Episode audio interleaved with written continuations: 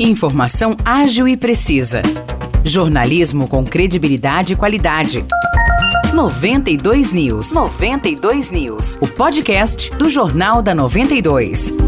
Oi pessoal, começa agora mais um episódio do noventa e dois News. Eu sou o Nicolas Santos e estou aqui com o Maurice Projan. Tudo certinho, Maurice? Tudo certo, Nicolas. Um abraço para você, para todo mundo que está nos ouvindo. Bora lá então para as notícias dessa quinta-feira. Vamos lá, Maurice. A gente começa falando que a Justiça marcou para a próxima terça-feira, dia quatorze de março, o júri popular do caso Foguinho. O julgamento vai acontecer às nove da manhã no Tribunal do Júri de Mogi Guaçu. Pois é, Nicolas. Serão julgados os homicídios dolosos quando há a intenção de matar do treinador José Carlos Quessa Luiz, conhecido como Foguinho do Reio, e da atleta Paloma Eloísa dos Reis. É isso, Maurício. Vamos retomar rapidamente esse caso que gerou muita comoção. O acidente aconteceu lá em treze de julho de dois mil e treze, em São João da Boa Vista. As vítimas estavam em um veículo modelo Gol, acompanhadas da também treinadora Cristiane Borato. Os três amigos tinham acabado de sair de um show da Iapique. Quando eles estavam voltando para casa, foram atingidos por uma caminhonete modelo Toyota Hilux que disputavam racha na pista. A batida aconteceu por volta das treze e meia da manhã na S P trezentos e quarenta e dois, estrada que liga São João a Aguaí. Foguinho morreu na hora e Paloma faleceu quinze horas depois. Já Cristiane Borato teve apenas ferimentos leves. Os empresários André Toniza Sanches e Paulo Eduardo Bittencourt Noronha foram presos na época. Segundo a polícia, Sanches dirigia uma Toyota Hilux e, ao ultrapassar a Volkswagen Amarok de Noronha a cerca de cento e setenta quilômetros por hora, retornou para a pista da direita e bateu na traseira do Gol, que era dirigido pelo Foguinho. O carro ficou completamente destruído. Do dia do acidente até hoje, muita coisa aconteceu. Teve recurso da defesa dos empresários, a dupla foi solta e permanece em liberdade, teve júri adiado. Enfim, o caso ficou na justiça e agora tem um novo capítulo, que é o júri popular da próxima terça-feira. A defesa dos empresários está pedindo adiamento do julgamento por conta de questões de saúde, uma vez que um dos advogados dos réus foi submetido a uma urgente cirurgia.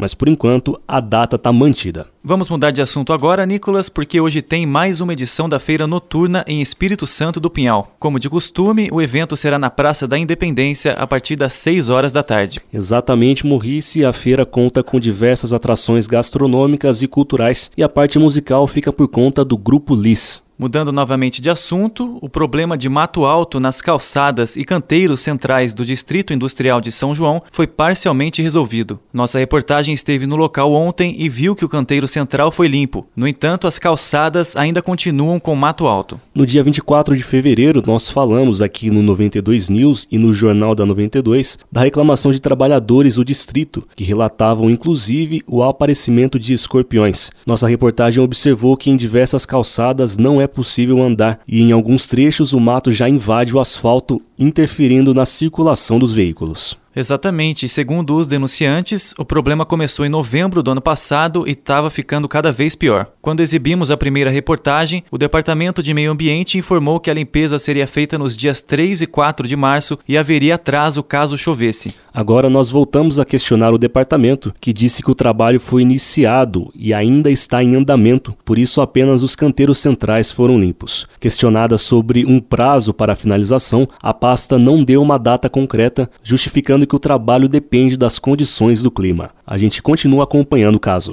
O assunto agora é esporte. O Rei, o time São João, fez sua estreia na terça-feira na Copa de Futsal de Poços de Caldas. O time sanjoanense goleou o Social Polaco de Poços de Caldas por cinco a um, jogando fora de casa. Os gols do Rei foram marcados por Vinicinho, que foi às redes três vezes, Bieto e Rato. Com o resultado, a equipe sanjoanense fica na liderança do Grupo B com três pontos ganhos. A próxima partida do Rei, o time São João, pela Copa de Futsal de Poços de Caldas será na quinta-feira da semana que vem contra o Projeto AFAS de Poços de Caldas, fora de casa. Vale destacar que o Rei está retornando às atividades depois de nove anos de pausa. O time vai disputar também a taça E P T V de futsal, com estreia na sexta-feira da semana que vem. E no planejamento existe a intenção também de jogar a Copa Record e os jogos regionais. E para finalizar nosso episódio, o Red Bull Bragantino, time de futebol profissional da primeira divisão do Campeonato Brasileiro, vai fazer uma avaliação técnica, conhecida como peneira, em São João. Vai ser no dia dezoito de março, no campo do Palmeiras, para atletas nascidos entre dois mil e nove e dois mil e quinze. E para participar dessa peneira, os jovens devem retirar uma ficha de inscrição na Secretaria do S I C. No dia do teste, os atletas devem estar acompanhados de um responsável com um atestado médico que registre boas condições de saúde e utilizando roupas adequadas para a prática de futebol. A gente fica por aqui e se você quiser saber mais detalhes sobre as notícias que nós acabamos de falar, é só acessar o nosso Facebook noventa e dois F M São João e conferir o jornal de hoje na íntegra. Um abração pessoal e até a próxima. É isso, Nicolas. Um abraço e até o próximo episódio. Para mais notícias de São João da Boa Vista e região, acesse noventa e dois F M São João ponto com ponto b r ou siga noventa e dois F M São João nas redes sociais. noventa e dois